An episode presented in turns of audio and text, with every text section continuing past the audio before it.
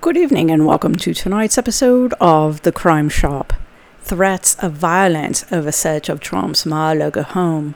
Real threats or just talk? When it comes to Trump supporters, it is hard to determine if the threats online are real or just talk.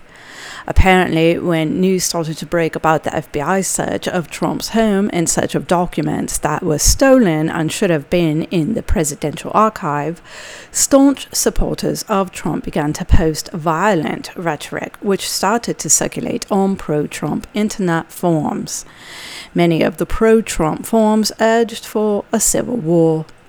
Lock and load being one of the top comments. Others read, I'm just going to say it. Garland needs to be assassinated. Simple as that. Kill all feds, reads another.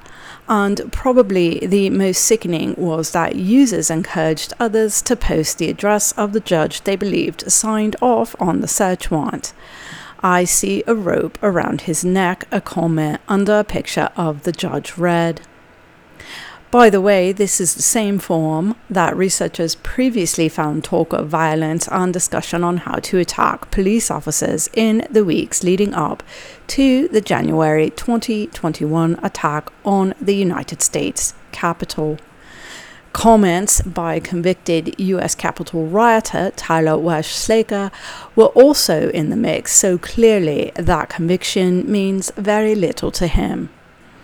Daniel J. Jones, a former U.S. Senate investigator, had this to say We are seeing conspiratorial rhetoric from elected officials, political leaders, and political entertainers that is fueling calls for real world violence the conspiratorial and divisive rhetoric from elected officials and others who should know better is continuing to undermine our institutions and democracy at an alarming rate.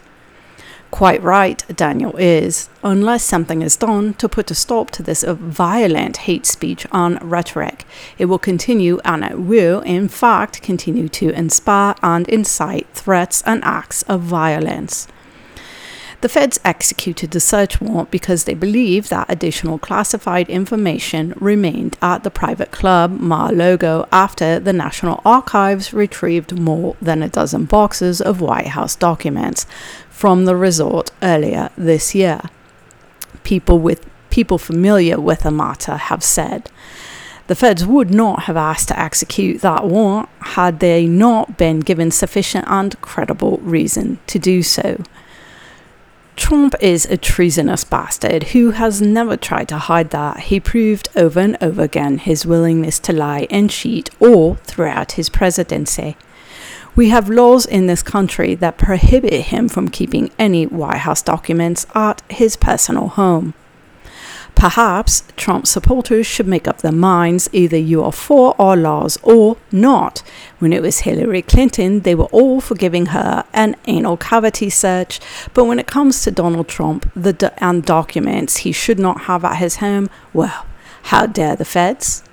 The absurdity of Trump supporters' double standard is absolutely, without a doubt, the most fucked up thing that I have ever seen. It is so ridiculously stupid that it is pathetic. And that's all for tonight. Thank you for tuning in.